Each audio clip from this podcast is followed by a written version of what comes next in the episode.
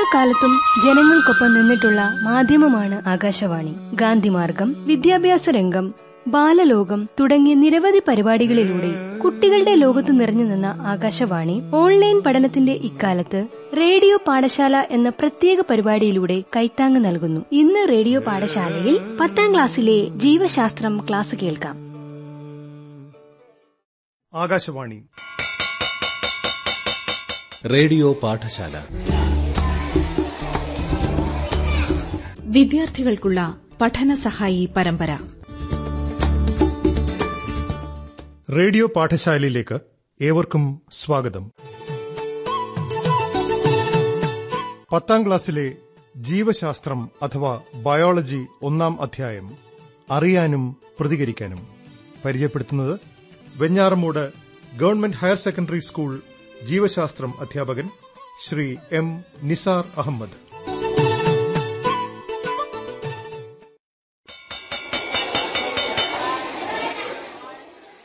പ്രിയപ്പെട്ട കുട്ടികളെ പ്രതികരണങ്ങളെക്കുറിച്ചും അവയെ ഏകോപിപ്പിക്കുന്ന നാഡീവ്യവസ്ഥയെക്കുറിച്ചും ഈ അധ്യായം വിശദമായി പ്രതിപാദിക്കുന്നു. ജീവികളിൽ പ്രതികരണങ്ങൾക്ക് കാരണമാകുന്ന പ്രേരണകളാണ് ഉദ്ദീപനങ്ങൾ അഥവാ സ്റ്റിമുലസ് എന്ന് നമുക്കറിയാം. ചുറ്റുപാടിൽ നിന്നുള്ള ഉദ്ദീപനങ്ങൾ മാത്രമാണോ നമുക്ക് തിരിച്ചറിയാനാകുന്നത്?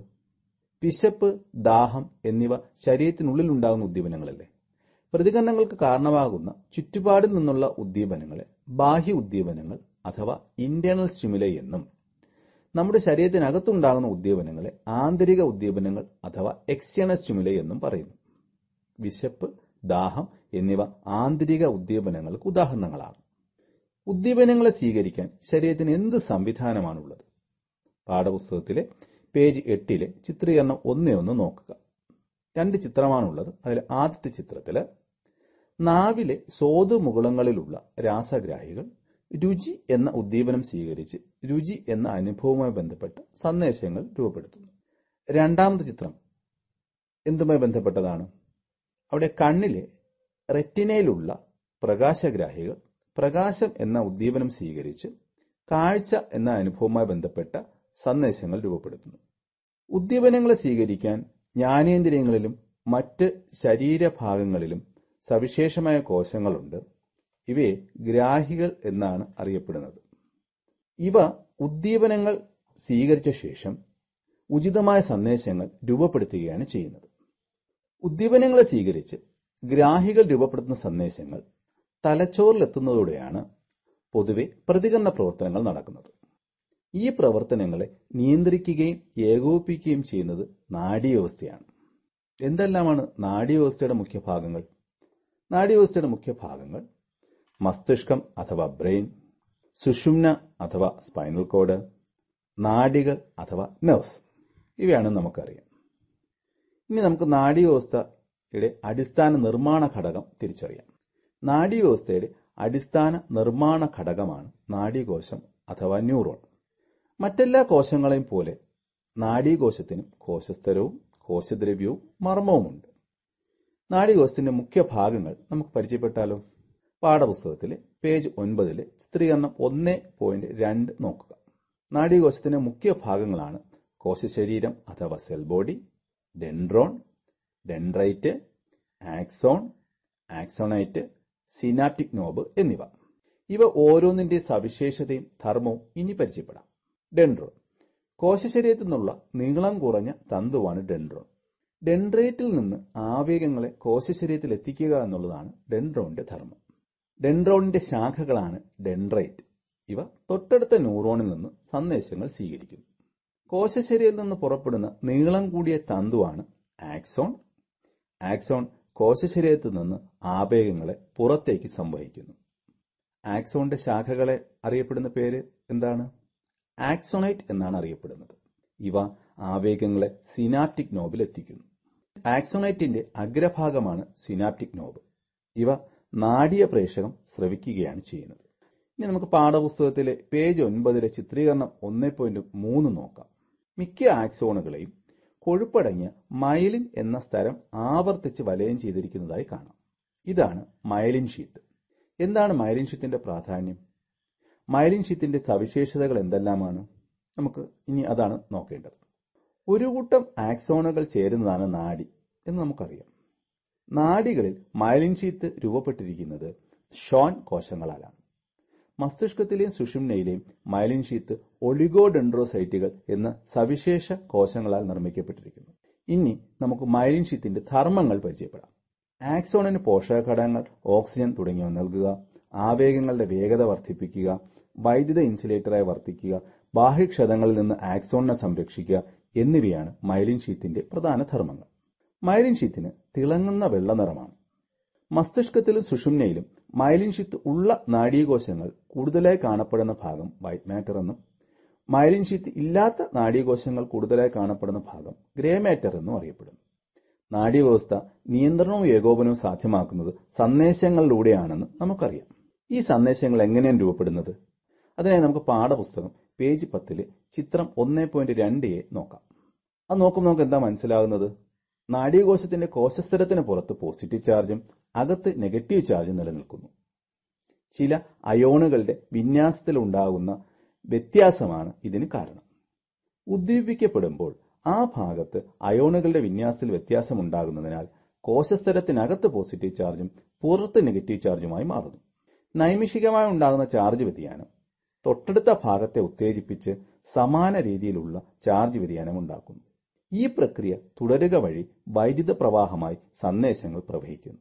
നാഡീകോശത്തിലൂടെയുള്ള പ്രേഷണം ചെയ്യപ്പെടുന്ന സന്ദേശങ്ങളാണ് നാഡീ ആവേഗങ്ങൾ എന്നറിയപ്പെടുന്നത് ഉദ്ദീപനങ്ങളെ സ്വീകരിക്കാൻ ജ്ഞാനേന്ദ്രിയങ്ങളിലും മറ്റ് ശരീരഭാഗങ്ങളിലും കാണപ്പെടുന്ന സവിശേഷമായ കോശങ്ങളാണ് ഗ്രാഹികൾ എന്ന് നമുക്കറിയാം. ഗ്രാഹി കോശങ്ങളിൽ രൂപപ്പെടുന്ന സന്ദേശങ്ങൾ മസ്തിഷ്കത്തിലെത്തുകയും മസ്തിഷ്കം അതിനെ വിശകലനം ചെയ്ത് ഉചിതമായ പ്രതികരണത്തിന് നിർദ്ദേശം നൽകുകയും ചെയ്തു. ഇത് സാധ്യമാകണമെങ്കിൽ ഒരു നാഡീകോശത്തിൽ രൂപപ്പെടുന്ന സന്ദേശങ്ങൾ മറ്റ് നാഡീകോശങ്ങളിലേക്കും ബന്ധപ്പെട്ട മറ്റ് കോശങ്ങളിലേക്കും കൈമാറ്റം ചെയ്യപ്പെടേണ്ടത് ഇതെങ്ങനെയാണ് സാധ്യമാക്കുന്നത്? രണ്ട് നാഡീകോശങ്ങൾ തമ്മിലോ നാഡീകോശവും പേശീകോശവുമായോ നാഡീകോശവും ഗ്രന്ഥികോശവുമായോ ബന്ധപ്പെടുന്ന ഭാഗമാണ് സിനാപ്സ്. ആവേഗങ്ങളുടെ പ്രേഷണത്തിൽ സിനാപ്സിന്റെ പങ്കെന്താണ്? നമുക്ക് നോക്കാം. ആക്സോണിൽ നിന്നും വൈദ്യുത ആവേഗങ്ങൾ സിനാപ്റ്റിക് നോബിലെത്തുമ്പോൾ ചില രാസവസ്തുക്കളെ സിനാപ്റ്റിക് വിടവിലേക്ക് സ്രവിക്കുന്നു. ഈ രാസവസ്തുക്കളാണ് നാഡീയ പ്രേഷകങ്ങൾ അഥവാ ന്യൂറോ ട്രാൻസ്മിറ്റേഴ്സ് ഇവ തൊട്ടടുത്ത ഡെൻഡ്രൈറ്റിനെയോ കോശത്തെയോ ഉത്തേജിപ്പിച്ച് പുതിയ വൈദ്യുതാവേഗങ്ങൾ സൃഷ്ടിക്കുന്നു. അസറ്റൈൽ കൊളിൻ ഡോപ്പാമിൻ എന്നിവ നാഡീയ പ്രേഷകങ്ങൾക്ക് ഉദാഹരണങ്ങളാണ്. ആവേഗങ്ങളുടെ വേഗത ദിശ എന്നിവ ക്രമീകരിക്കുകയാണ് സിനാപ്സിന്റെ മറ്റ് ധർമ്മങ്ങൾ. സിനാപ്സിലൂടെയുള്ള ആവേഗങ്ങളുടെ പ്രേഷണം പരിചയപ്പെട്ടു. ഇനി ഒരു ന്യൂറോണിൽ നിന്ന് അടുത്ത ന്യൂറോണിലേക്കുള്ള ആവേഗങ്ങളുടെ പ്രേഷണം സൂചിപ്പിക്കുന്ന ഫ്ലോ ചാർട്ട് നമുക്ക് പരിചയപ്പെടാം. നമുക്കറിയാം. ആവേഗം തുടർന്ന് dendrite dendron കോശശരീരം axon axonite synaptic knob synapse തൊട്ടടുത്ത ന്യൂറോണിന്റെ ഡെൻഡ്രൈറ്റ്. സന്ദേശ ദിശയ്ക്കനുസരിച്ച് നാഡീകോശങ്ങളെ സംവേദ നാഡീകോശമെന്നും പ്രേരക നാഡീകോശമെന്നും തരംതിരിക്കാം. എന്താണ് ഇവ തമ്മിലുള്ള വ്യത്യാസം? മസ്തിഷ്കത്തിലേക്കും സുഷുമ്നയിലേക്കും സന്ദേശങ്ങൾ വഹിക്കുന്ന നാഡീകോശങ്ങളാണ് സംവേദ നാഡീകോശങ്ങൾ. പ്രേരക നാഡീകോശങ്ങൾ മസ്തിഷ്കത്തിൽ നിന്നും സുഷുമ്നയിൽ നിന്നും സന്ദേശങ്ങളെ വിവിധ അവയവങ്ങളിലേക്ക് എത്തിക്കുന്നു. ആക്സോണുകളുടെ അഥവാ നാഡീതന്തുക്കളുടെ കൂട്ടമാണ് നാഡികൾ. ഇവ യോജക കലയാലാണ് ആവരണം ചെയ്യപ്പെട്ടിരിക്കുന്നത്. നാഡികളെ അവയുടെ ധർമ്മത്തിനനുസരിച്ച് നമുക്ക് മൂന്നായി തിരിക്കാം അവ ഏതെല്ലാമാണ്? അതിൽ ഒന്നാമത്തത് സംവേദ നാഡിയാണ് ഇവ സംവേദ നാഡീതന്തുക്കൾ ചേർന്നാണ് ഉണ്ടായിരിക്കുന്നത്. ശരീരത്തിന്റെ വിവിധ ഭാഗങ്ങളിൽ നിന്നുള്ള സന്ദേശങ്ങൾ മസ്തിഷ്കത്തിലേക്കും സുഷുമ്നയിലേക്കും എത്തിക്കുക എന്നുള്ളതാണ് സംവേദ നാഡികളുടെ ധർമ്മം. രണ്ടാമത്തെ വിഭാഗം പ്രേരക നാഡിയാണ് ഇവ പ്രേരക നാഡീ തന്തുക്കൾ ചേർന്നാണ് ഉണ്ടാകുന്നത്. തലച്ചോറ് സുഷുമ്ന എന്നിവയിൽ നിന്നുള്ള സന്ദേശങ്ങൾ ശരീരത്തിന്റെ വിവിധ ഭാഗങ്ങളിൽ എത്തിക്കുകയാണ് പ്രേരക നാടികളുടെ ധർമ്മം. അടുത്തൊരു വിഭാഗം സമ്മിശ്ര നാടിയാണ് സംവേദ നാടി തന്തുക്കളും പ്രേരക നാടി തന്തുക്കളും ചേർന്നാണ് ഇവ ഉണ്ടായിരിക്കുന്നത്. തലച്ചോറ് സുഷുമ്ന എന്നിവയിലേക്കും തിരിച്ചുമുള്ള സന്ദേശങ്ങളുടെ വിനിമയം സാധ്യമാക്കുകയാണ് സമ്മിശ്ര നാഡി ചെയ്യുന്നത്. വിവിധതരം നാഡികൾ നമ്മൾ പരിചയപ്പെട്ടു. സംവേദ നാഡി പ്രേരക നാഡി സമ്മിശ്ര നാഡി. ഇനി നാഡീവ്യവസ്ഥയുടെ വിഭാഗങ്ങൾ നമുക്ക് പരിചയപ്പെടാം. നാഡീവ്യവസ്ഥയ്ക്ക് കേന്ദ്ര നാഡീവ്യവസ്ഥ അഥവാ സെൻട്രൽ നെർവ് സിസ്റ്റം പെരിഫറൽ നാഡീവ്യവസ്ഥ എന്നിങ്ങനെ രണ്ട് വിഭാഗങ്ങളുണ്ട്. മസ്തിഷ്കവും സുഷുമ്നയും ചേർന്നതാണ് കേന്ദ്ര നാഡീവ്യവസ്ഥ. പന്ത്രണ്ട് ജോഡി ശിരോനാഡികളും അഥവാ ക്രേനിയൽ നെർവ്സ് മുപ്പത്തൊന്ന് ജോഡി സുഷുമ്ന നാഡികളും അഥവാ സ്പൈനൽ നെർവ്സ് എന്നിവ ചേർന്നതാണ് പെരിഫറൽ നാഡീവ്യവസ്ഥ. നാഡീവ്യവസ്ഥയുടെ കേന്ദ്രമാണ് മസ്തിഷ്കം. എന്ന് നമുക്കറിയാം. മസ്തിഷ്കത്തിന്റെ സംരക്ഷണവും പോഷണവും എങ്ങനെയെല്ലാമാണ് ക്രമീകരിക്കപ്പെട്ടിരിക്കുന്നത്? നമുക്കതിനായി പാഠപുസ്തകം പേജ് പതിമൂന്നിലെ ചിത്രം ഒന്ന് പോയിന്റ് നാല് നോക്കാം. തലയോടിനുള്ളിലാണ് മസ്തിഷ്കം സംരക്ഷിക്കപ്പെട്ടിരിക്കുന്നത്. മസ്തിഷ്കത്തെ പൊതിഞ്ഞ് മൂന്ന് സ്തരപാളികളുള്ള മെനിഞ്ചസ് എന്ന ആവരണമുണ്ട്.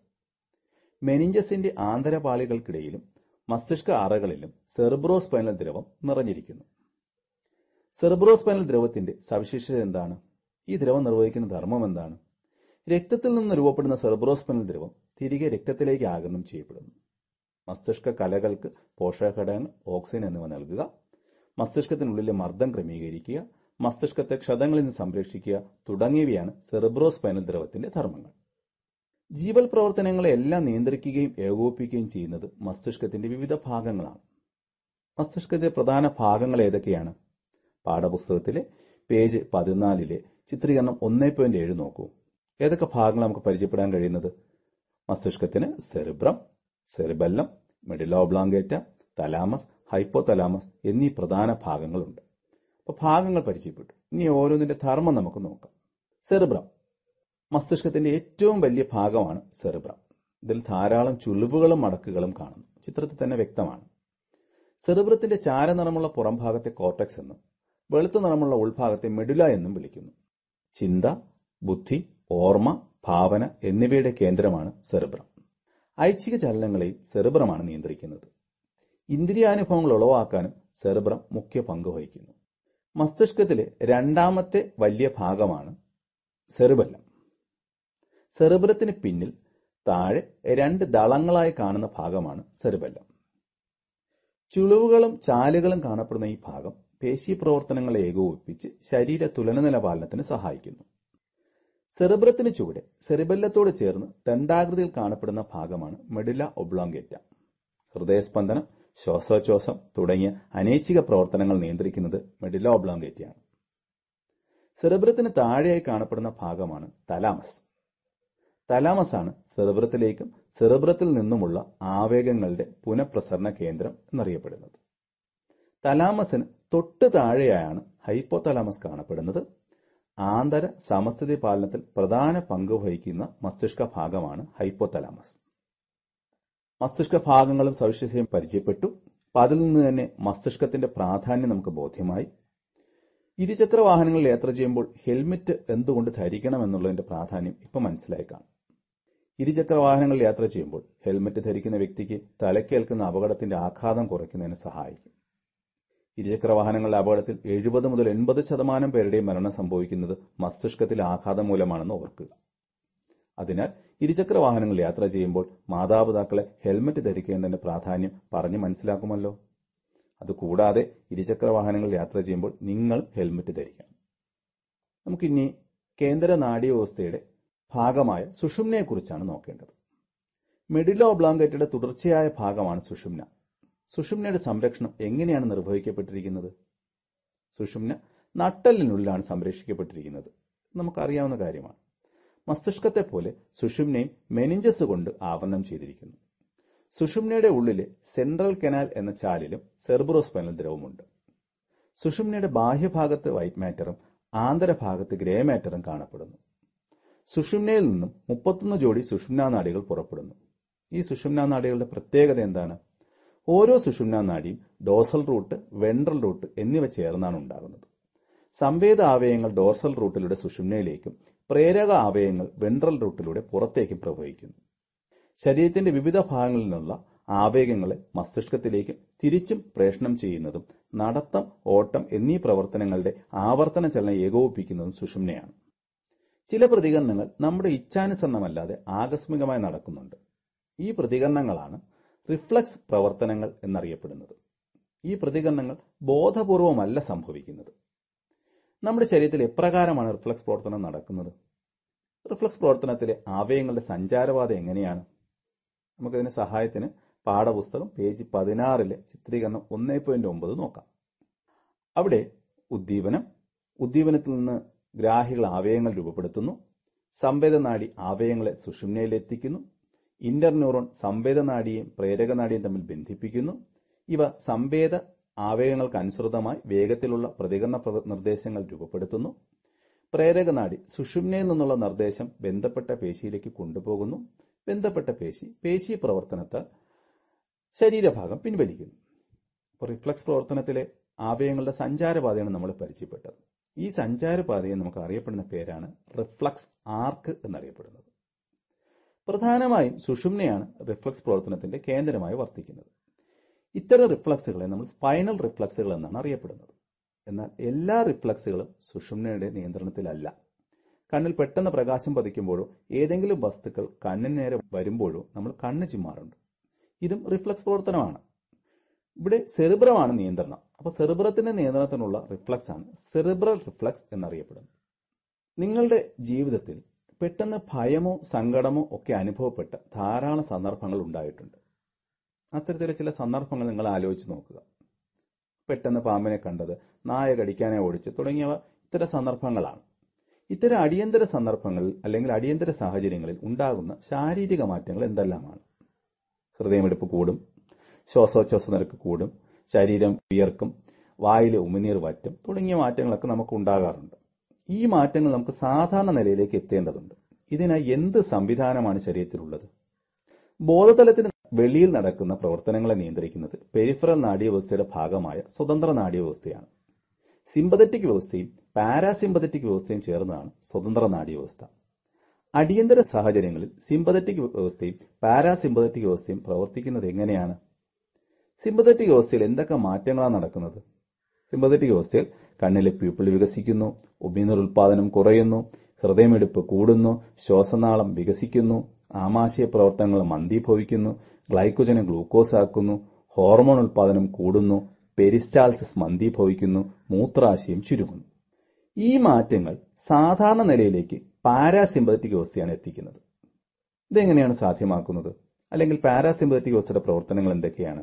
കണ്ണിലെ പ്യൂപ്പിൾ ചുരുങ്ങുന്നു ഉമിനീർ ഉൽപാദനം കൂടുന്നു ഹൃദയമിടിപ്പ് സാധാരണ നിലയിലാകുന്നു ശ്വാസനാളം സങ്കോചിക്കുന്നു ആമാശയ പ്രവർത്തനങ്ങൾ സാധാരണ നിലയിലാക്കുന്നു ഗ്ലൂക്കോസിനെ ഗ്ലൈക്കോജനാക്കി മാറ്റുന്നു ഹോർമോൺ ഉൽപാദനം കുറയുന്നു പെരിസ്റ്റാൾസിസ് സാധാരണ നിലയിലാകുന്നു മൂത്രാശയം പൂർവസ്ഥിതി പ്രാപിക്കും അപ്പോൾ ഇതിൽ നിന്ന് സിമ്പതറ്റിക് പാരാസിമ്പതറ്റിക് വ്യവസ്ഥകളുടെ പ്രവർത്തനം ശരീരത്തെ അടിയന്തര സാഹചര്യങ്ങളെ നേരിടാൻ സഹായിക്കുന്നതായി നമുക്ക് മനസ്സിലായി. ആരോഗ്യപൂർണമായ നാഡീവ്യവസ്ഥയാണ് ശരിയായ ശാരീരിക പ്രവർത്തനങ്ങൾക്ക് അടിസ്ഥാനം. നാഡീവ്യവസ്ഥയിലെ ചെറിയ തകരാറുകൾ പോലും ഗൗരവമായ ആരോഗ്യ പ്രശ്നങ്ങൾക്ക് കാരണമാകും. നാഡീവ്യവസ്ഥയെ ബാധിക്കുന്ന ചില രോഗങ്ങൾ നമുക്ക് ഇനി പരിചയപ്പെടാം. ആദ്യമേ അൽഷുമസ്. എന്താണ് അൽഷുമസിന് കാരണം? മസ്തിഷ്കത്തിലെ നാഡീകലകളിൽ അലേയമായ ഒരുതരം പ്രോട്ടീൻ അടിഞ്ഞുകൂടി ന്യൂറോണുകൾ നശിക്കുന്നതാണ്. കേവല ഓർമ്മകൾ പോലും ഇല്ലാതാവുക കൂട്ടുകാരെയും ബന്ധുക്കളെയും തിരിച്ചറിയാൻ കഴിയാതെ വരിക ദിനചര്യകൾ പോലും ചെയ്യാൻ കഴിയാതെ വരിക എന്നിവയാണ് ലക്ഷണങ്ങൾ. മസ്തിഷ്കത്തെ ബാധിക്കുന്ന മറ്റൊരു അസുഖമാണ് പാർക്കിൻസൺസ്. ഇത് പ്രത്യേക ഗാംഗ്ലിയോണുകളുടെ നാശം കാരണമാണ് ഉണ്ടാകുന്നത്. അതുകൂടാതെ തലച്ചോറിൽ ഡോപ്പാമിൻ എന്ന നാഡീയപ്രേഷത്തിന്റെ ഉൽപ്പാദനം കുറയുന്നതും ഇതിന് കാരണമാകും. ശരീര തുലനില നഷ്ടപ്പെടുക പേശികളുടെ ക്രമരഹിതമായ ചലനം തുടങ്ങിയവയാണ് ഇവയുടെ ലക്ഷണങ്ങൾ. തുടരെ തുടരെയുള്ള പേശി സങ്കോചം പോലുള്ള സന്നി വായിൽ നുരയും പതയും വരിക പല്ല് കടിച്ചു പിടിക്കുക തുടങ്ങിയവയാണ് അപസ്മാരത്തിന്റെ ലക്ഷണങ്ങൾ. തലച്ചോറിൽ തുടർച്ചയായി ക്രമരഹിതമായ വൈദ്യുത പ്രവാഹം ഉണ്ടാകുന്നതാണ് അപസ്മാരത്തിന് കാരണം. വിവിധ ഉദ്ദീപനങ്ങളെ അനുഭവവേദ്യമാക്കുന്നതിനും അവയോട് പ്രതികരിക്കുന്നതിനും നമ്മെ സഹായിക്കുന്നത് നാഡീവ്യവസ്ഥയാണെന്ന് മനസ്സിലാക്കി. ഈ അവയവവ്യവസ്ഥയുടെ ആരോഗ്യ സംരക്ഷണത്തിന് നാം പ്രത്യേകം ശ്രദ്ധിക്കേണ്ടതാണ് എന്ന് പറയേണ്ടതില്ലല്ലോ. ഉദ്ദീപനങ്ങൾ സ്വീകരിക്കുന്ന ഗ്രാഹികളാണ് നാഡീവ്യവസ്ഥയുടെ പ്രവർത്തനങ്ങൾക്ക് പ്രേരകമാകുന്നത്. ഇത്തരം ഗ്രാഹികളെക്കുറിച്ചും അവ ഉൾപ്പെടുന്ന ഇന്ദ്രിയങ്ങളെക്കുറിച്ചും അറിയുന്നത് ഏറെ കൗതുകകരമായിരിക്കും. അടുത്ത ക്ലാസ്സിൽ രണ്ടാമത്തെ അധ്യായമായ അറിവിന്റെ വാതായനങ്ങൾ പഠിക്കാം.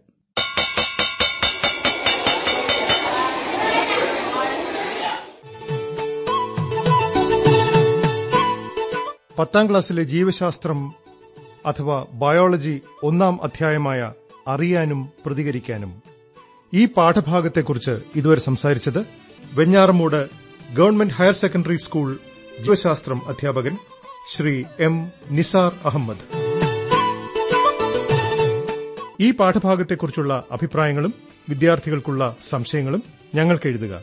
കത്തുകൾ അയക്കേണ്ട വിലാസം റേഡിയോ പാഠശാല ആകാശവാണി തൈക്കാട് പി ഒ തിരുവനന്തപുരം ആറ് ഒൻപത് അഞ്ച് പൂജ്യം ഒന്ന് നാല്. റേഡിയോ പാഠശാല. വീണ്ടും ബുധനാഴ്ച ഉച്ചയ്ക്ക് രണ്ട് മുപ്പതിന്.